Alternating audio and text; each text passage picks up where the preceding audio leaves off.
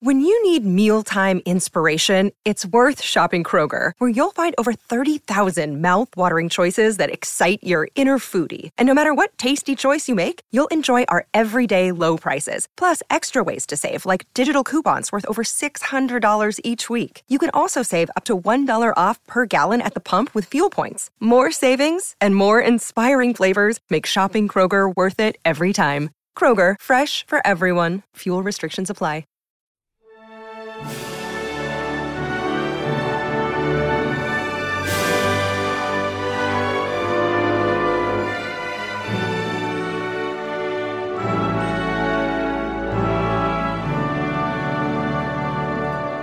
Welcome back to the Welsh History Podcast, episode 131 The Calm Before the Storm.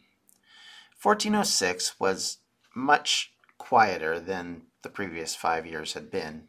While there's still battles going on on the edges of Wales, on the borders, there were conflicts that were happening. There were little battles and little movements as various rebels met up against the English. But compared to previous years, warfare and open battles were a lot less, which leads some, including Gideon Brough, professor of history, to argue that these signs showed that we were at probably a truce because this was something that would go on in the Middle Ages where they would sign a truce, but yet there was still a level of hostility that was going on regardless, which still created a lot of the problems. And even as negotiations were happening, Glyndwr was still trying to find the way to permanent peace. He himself was looking to try and create space that would allow him to finally finish everything off, while Henry himself was negotiating his own ideas and ways in how to create a peace, but a peace on his own terms and a peace that didn't include Glyndwr. Because of this, we need to spend some time now outside of Wales to kind of finish off the story of the Welsh allies and kind of where this story goes before we go back to the wars of 1407 to about 1410, where everything does finally come apart at the seams. And this is key, of course, because at this point, Henry will struggle against the French if the French get involved. So for him, it's all about putting a stop to that and trying to put a stop to all the peripheral other options that could cause him trouble. Thus, the reason why, as we said in the last episode, there was such negotiations to try and help the English cause with the Bourbons and thus the reason why he was trying to avoid these kind of things. It sets the stage for explaining how Henry was able to use 1406 as a point of pause in the war rather than real negotiations or an actual legitimate peace settlement. We mentioned last episode that, as I said, he created this peace with the Bourbons, which allowed him to disrupt the support that Owen had gained in the French court over the winter of 1405 06, as he effectively with at the same time, unfortunately for the Orleanists, the return to health of the King of France. Henry was also able to assist his financial stability by making useful trade deals and securing the seas around England and Wales to avoid any more French incursions.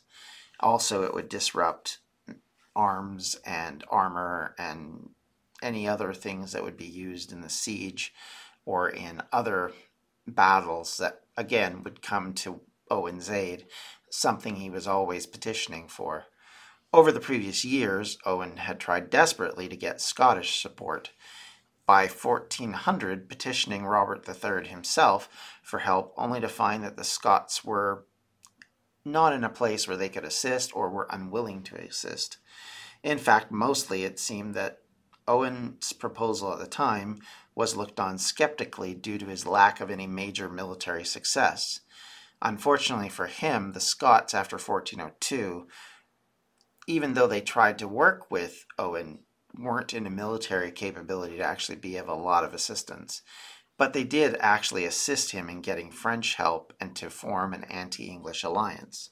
The Scottish had been defeated previously, which of course we mentioned before, which allowed the English to secure their northern border. The defeat of 1402 at the Battle of Homildon Hill eliminated the Scottish military ability on land to force any claims or legitimately support Glyndwr in his actions. It also saw the death of the Crown Prince David, King Robert's eldest child, another issue in this whole situation, and left him with a younger child who wasn't in a position to enforce claims. And of course, as the last son that Robert had scared him enough that he ran into further troubles. Still, Robert III sat on the throne of Scotland and still had no love lost for Henry and his son. They had been doing what they could to assist the Welsh in harassing the English at sea and protecting French support coming across the Channel in the past couple of years. Robert himself was previously named John at birth. After assuming the throne in 1390, he changed his name legally. Very likely this was due to the last king, John who was named John Balliol, I believe, was the king who lost Scotland to Edward I. So taking the name of the Bruce, Robert the Bruce specifically, would be rather more appropriate for a king of an independent Scotland. King Robert had ruled Scotland for 16 years and at 69 had been the power long enough to see Henry rise and France fall into factionalism. Yet he'd been embroiled in factionalism himself, and his own ability to govern had been limited by Gaelic revolts to the north and defeats to the English in the south. His son David, and just to make this even more confusing, his brother Robert of Fife, were tasked with running the government. This, of course, showing Robert's weakness in that instance, and this whole period was probably one of the worst things to happen to Glyndwr and something for which Owen himself had contributed to, because of course he fought against the Scots for the English crown 15 years before, and now that he needed the Scots, was unable to count on them because they were in terrible state for all of the battles they'd had for the English. Robert of Fife was no big supporter of crossing those same English people. He was fairly passive with them and wanted no part in continuing a war of support for Owen. Robert III and his son, James, were much more bullish about taking the English down a peg, and it was to this circumstance in late 1405 we saw them again helping out with all of these various shipments and having been involved in the invasion of Wales by the French in 1405, which led to, the, of course, the confrontation in England. But it was in late 1405 that King Robert himself fell ill. With the king's health failing, it was decided in the winter of 1405 and 06 to send the young prince uh, James to France to avoid the enemies of the king and to assist in protecting him while Robert tried to recover or to inherit the kingdom should Robert fail. Unfortunately for him, one of the enemies he had was the Duke of Albany, who happened to also be his brother Robert the same Robert we mentioned of Fife. But even though they knew they had to get James out of the country, planning was haphazard at best. In February 1406, James, together with the king's counselors, attempted to flee Scotland, doing so through hostile lands of the Douglas clan, rather notoriously enemies of the Stuarts at this time. And events went seriously wrong for the prince and his escorts because they were attacked by James Douglas, of Balvenie, and the prince and his fellows were then shipwrecked on an island for over a month before finally a ship from Danzig, actually en route to France, picked them up. But just as the prince and the retinue must have thought themselves safe and likely heading to exile in France, on March 22nd, 1406, the ship was taken by English pirates off of Flamborough Head and these same pirates then delivered James to King Henry IV. Robert III, meanwhile, had moved to Rothesay Castle, where, after hearing of his son's captivity, he died April 4th, 1406. Some argue that the depression brought on by having his one and only heir captured and having been so ill meant that he was in no position to fight off the illness at this point, and he died effectively of a broken heart, for lack of a better word. As Professor Boardman describes Robert's death and burial, not at the Scone, which was the site of most Scottish monarchy burials, but in Dunfermline, his ancestral home, Boardman said, Robert III evidently preferred to face eternity with his friendly ghosts of his long departed kinsmen rather than bed down in the company of illustrious strangers. A king who was never really in control of his country, and because of that, likely it cost Owen an ally in the fight against England. With James I of Scotland at the mercy of Henry and in the Tower of London, his uncle was more than happy to see him rot there and did nothing to really try and ransom or free him or anything. This allowed him to fully withdraw support for the Welsh rebellion, piling on the woes of Owen to the list of diplomatic failures and reversals which had been happening all the way through the spring of 1406. So much of what was going on for Owen at the time seemed to happen without his input, support, or ability to sway anyone. Allies fell from grace, died, or generally found themselves ousted, and by the time they could make a return, much of what they did was well too late for Owen and his nascent kings.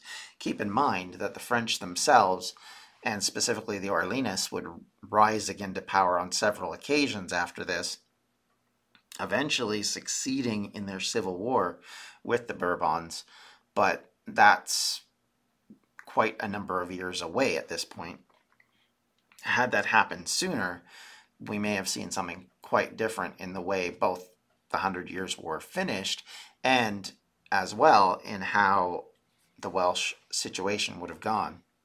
If you're like me and eating healthy is a bit of a problem, let me bend your ear a little bit to eat stress free this spring with Factor's delicious, ready to eat meals. Every fresh, never frozen meal is chef crafted, dietitian approved, and ready to eat in just two minutes. Choose from a weekly menu of 35 options, including popular options like Calorie Smart, Keto, Protein Plus, or Vegan and Veggies. Also, discover more than 60 add ons every week, like breakfasts, on the go lunch, snacks, and beverages to help you stay fueled and feel good all day long. What are you waiting for? Get started today and fuel up for your springtime goals. Get chef prepared meals on the table in two minutes with Factor's ready to eat meals so you can get back to doing what you love this spring. Also, if you're looking for gourmet meals, try meals that feature premium ingredients like filet mignon, shrimp, truffle butter, broccolini, and asparagus. We're celebrating Earth Day all month long. Look out for the Earth Month Eats badge on the menu for our lowest carbon footprint meals. Head to factormeals.com slash welshhistorypod50 and use the code welshhistorypod50 to get 50% off your first month plus 20% off your next month. That's code welshhistorypod50 at factormeals.com slash welshhistorypod50 to get 50% off your first box plus 20% off your next box while your subscription is active. A news story gets shared by a friend on social media, or you catch a tweet that really makes your blood boil. But how do you separate fact from fiction? That's the premise behind Disinformation, a 10 part series from Evergreen Podcasts and Emergent Risk International coming this fall. Tune into Disinformation wherever you get your podcasts, and remember don't believe everything you read. I'm Ken Harbaugh, host of the new Medal of Honor podcast from Evergreen Podcasts, brought to you in partnership with the National Medal of Honor Museum. In each three minute episode, we'll learn about a different service member who distinguished him or herself through an act of valor. We'll include stories from the Civil War to Iraq and Afghanistan, and from all branches of the military. We'll talk about service members who were overlooked for the medal at first due to their race or religion, and about those who were celebrated at the time. We'll hear stories of soldiers like Audie Murphy, future Hollywood star who mounted a burning tank to hold off German infantry in World War II. And people like Dr. Mary Edwards Walker, a Civil War Army doctor and the only woman to receive the Medal of Honor so far. Learn about these heroes and more wherever you get your podcasts. As uh, Professor R. R. Davies said so well in his book on Owen, in many ways, the years of 1405 06 were the climax of the Glyndŵr Revolt. This was the time where the hopes of the King of France would send an army to his aid were realized. This was when he outlined his revolutionary plans for the future in the tripartite indenture on the one hand, and in the astonishing Pennal letter on the other. His more hot headed supporters must have found it easy to believe that the foundations of their new Welsh order was being established. At this height, it must have seemed anything was possible. Henry seemed very much unable to stop Owen. He had tweaked the nose of his oppressor, at least Owen did, and came away victorious. A government who had been formed, laws examined and enacted based on ideals which might go back to Hywel but likely weren't. But as well, Norman ideas were then co opted into the ruling class of Wales. With that knowledge came the ideas of tax structure, parliaments, towns, castles, a number of other things that would be so different from what the Welsh would have done in their own independence prior to this. With that knowledge, they then would also likely try and change inheritance rights that were in ways that were decidedly not very Welsh. And which themselves would have much more in common with the current affairs in the late medieval period rather than in a period of ancient Britannia and in some sort of ideal system where everyone had the right to inherit and everyone got equal portions, which was something of a problem for the Welsh kings. This kind of movement would obviously make sense and it would be something that certainly in the late Middle Ages would seem common and understandable and would match up what other governments were doing at the time instead of being some throwback. Likely, in that extent, they wouldn't be much different. The other thing you would also note is that the language of court would be Latin, at least in writing, and possibly in speaking would be French. And rather than Welsh. Welsh would have been something that still would be used. It would still be something that would be written down to the public because that's what the public would understand. But the reality of it is, is that the language of the medieval period was Latin. And that simply because most of the bureaucracy was made up of clerical people, bishops and priests who basically were educated in that form. So that would be the core or the backbone of any government that would have come out of this. And in some ways, we forget looking back 1500 years at the earliest Welsh royalty, there was little more than old Roman bureaucrats, strong men, and somewhat successful extended families. They had there was very little to measure when you look at these compared to a strongly time tested feudal system which existed at this time. And anything else that was pushed as being a throwback to the old Welsh ways were probably fantasies that were being pushed in the public domain, like the histories of the kings of Britain, rather than actual reality. Or or in places like France, where courtly chivalry was looked at as something important and something significant to the way you run your government. All of these things would have had a lot less reality in them than they would have had idealism and of course would lead to later versions of the Arthurian myth, which would actually be created within this next few decades, such as Le Morte d'Arthur, which would be written this century by Sir Thomas Malory, the ideal of an Arthur who is both a mix of feudal Middle Ages and ancient idealism. That kind of thing would be attractive to people like Glyndŵr, certainly in presenting yourself as a leader of a population in an age where nationalism and patriotism were slightly less than what we would think of nowadays.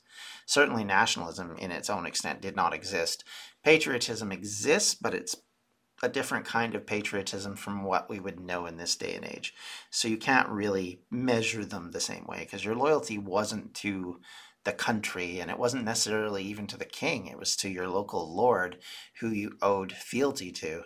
And in turn, that lord would then owe fealty to someone above him who would eventually owe loyalty to the king. So, or in this case, the prince. Those kind of things aren't the same as what we think of as a national system with patriotism running through it, where things are done on this mythos of a country. Well, there wasn't that kind of perception yet. Owen Glyndwr's kingdom, or the Principality of Wales, would take on very much, as I said, a late feudal Middle Age style on the brink of what would then become early modern Europe. It was influenced by the dominance of the Anglo Saxon rule for 400 years and reflected it as much as it opposed it. The prince therefore sat on a throne, wore items of authority, passed laws that could be understood in that context, and received his authorization to do so from clerical people who, again, representing a very a very different sort of clergy from the one that existed in the early medieval period, which was not as beholden to Rome, didn't have the linkages in the same way or even the understandings in the same sense of what Christianity was in a period where insular Christianity or Celtic Christianity existed, you didn't have this same link. As we mentioned in very long ago episodes, the focus and structure of the church in Wales was completely opposite of what it was everywhere else, even at that point, and certainly would look diametrically opposed to what exists at this stage. So Owen, living in his modern century, would model the modern ideas of his century.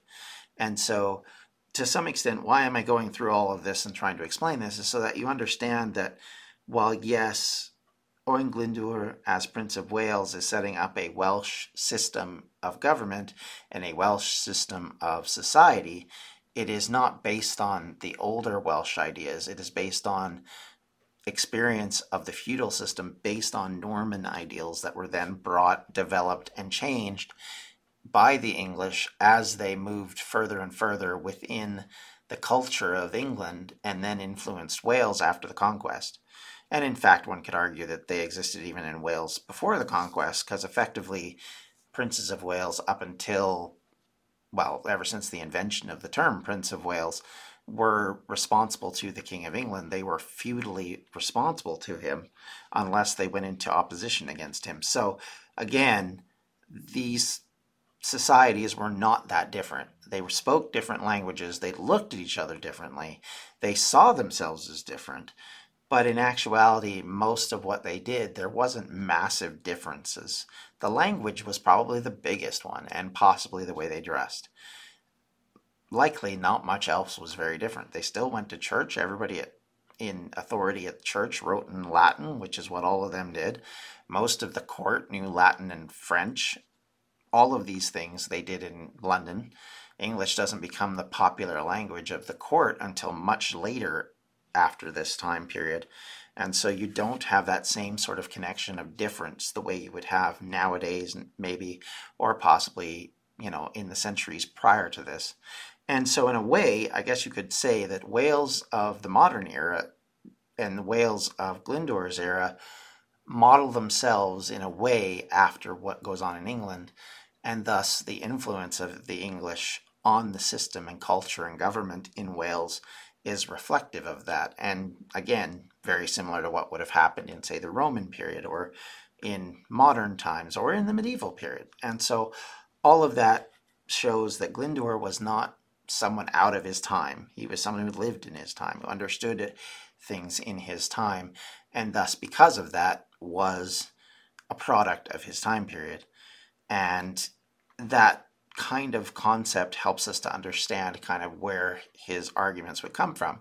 When he's writing, or at least when his people are writing to various lords and ladies and government officials across the world, they are representing an ideal and a concept of society that looks very similar to the people they're writing to.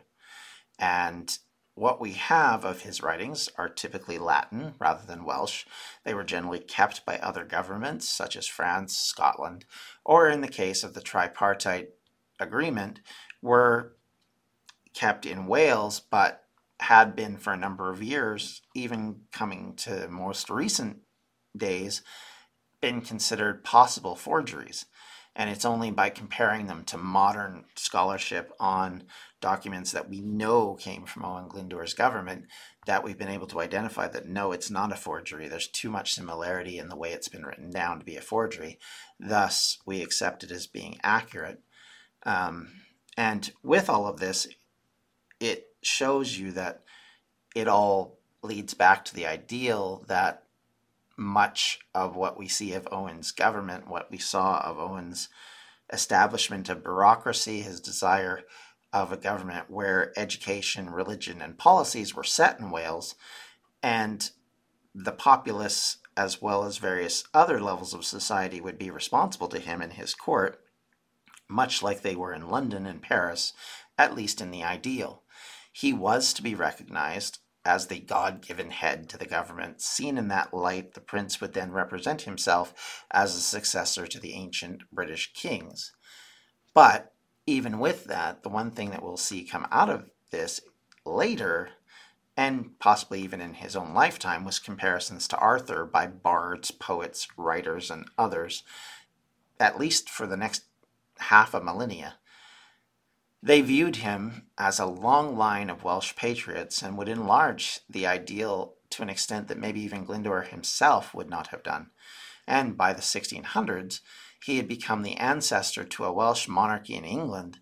So the tide of writing about him changes from being a, one of hostility in England to one of nobility, one of a structure of someone who is ordained by God to basically make Henry IV pay for his sins of succeeding and overthrowing Richard II. As Shakespeare put it in the mouth of Glyndwr and Henry IV, give me leave to tell you once again that at my birth the front of heaven was full of fiery shapes. The goats ran from the mountains, and the herds were strangely clamorous to the frightened fields. These signs have marked me extraordinary, and all the courses of my life do show I am not in the role of common men. This concept of Glyndwr as something extraordinary, something to be modeled after, and a national hero that grows well after his death is effectively an image of someone who is, I would argue, different from our common understanding from an academic standpoint now, but yet there's no doubting his influence in later years. And as we go on with this series of discussing his history, we start to now go down the rabbit hole of the end of his reign. We will still note that he still accomplished a massive achievement, something that no one had been able to do since Llywelyn the Last. And even, I would argue, he himself couldn't do, in that he united Wales under one banner. It may have only been for a year, year and a half, but it was still an important milestone, one that really, one could argue, had never happened before, not to this degree, not with this amount of control, and not with this amount of strength. He put the fear of himself into the English so badly that writers in the period were terrified and writing of the fear of him and wanting him dead and praying to God for his death so he was a terror to some, a hero to others. And regardless of how this story ends, that is something to keep in mind that even in his own time period, there was this measure of him that was very different than what would happen with other people for a long duration after this. And we'll get more into this mythology and his legacy in later episodes, but I just kind of wanted to go over this because we have this period of vacuum. Unfortunately, one of the problems in here is that because his area is destroyed by Henry IV, we don't have a lot of records of his government. We know little bits and pieces. We have a little bit of understanding, but we really don't have a great concept of everything about it. We know from circumstantial evidence, from archaeology, from some documents that we have of what he was aiming towards, which was an expanded area which would be called Wales, or at least be called something like Wales. but it wasn't necessarily fully fleshed out, or at least it's not fully fleshed out enough for us to understand everything he was wanting to do, nor kind of how he saw the world in anything other than official documents. And so that's something to keep in mind. We don't have enough of a window into his mind, even as we have so much more than we have of so many people who's come before him. We still miss out on some really key thoughts, some really key ideals.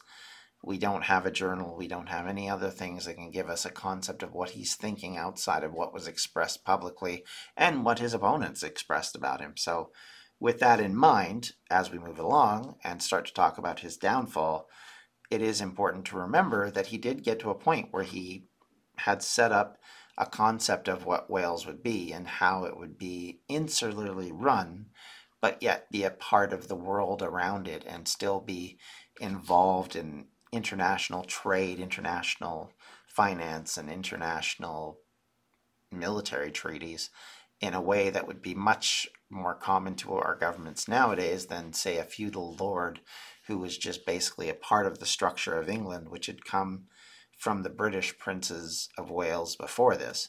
So, with all of that in mind, I'd like to thank you all for listening.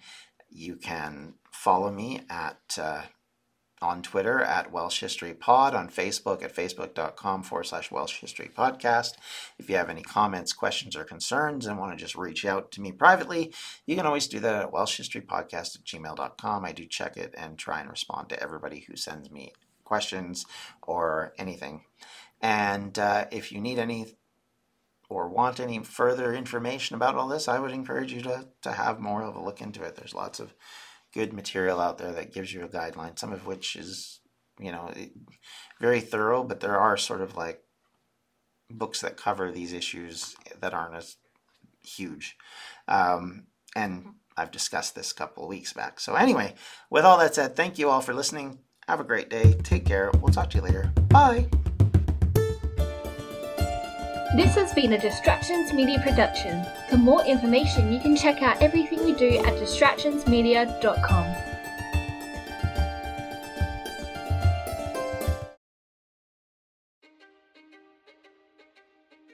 History is complicated. The story of human progress is long, messy, and riddled with controversies big and small. On Conflicted, we dive headfirst into history's most infamous events and contentious figures. We try and untangle the good from the bad, the fact from the fiction, and the monsters from the misunderstood. Was Genghis Khan a murderous butcher or a civic pioneer? Did the Allied powers go too far in firebombing the German city of Dresden at the twilight of World War II? And how did the Marquis de Sade acquire such a sinister reputation? And was any of it true? These are just a few of the tough questions we wrestle with and investigate on Conflicted. So if you love history or just enjoy a good story, please join me, your host, Zach Cornwell, for a fascinating new topic each and every month. Conflicted, a history podcast, is available on Spotify, Apple, or wherever else you get your podcasts. I hope to see you soon.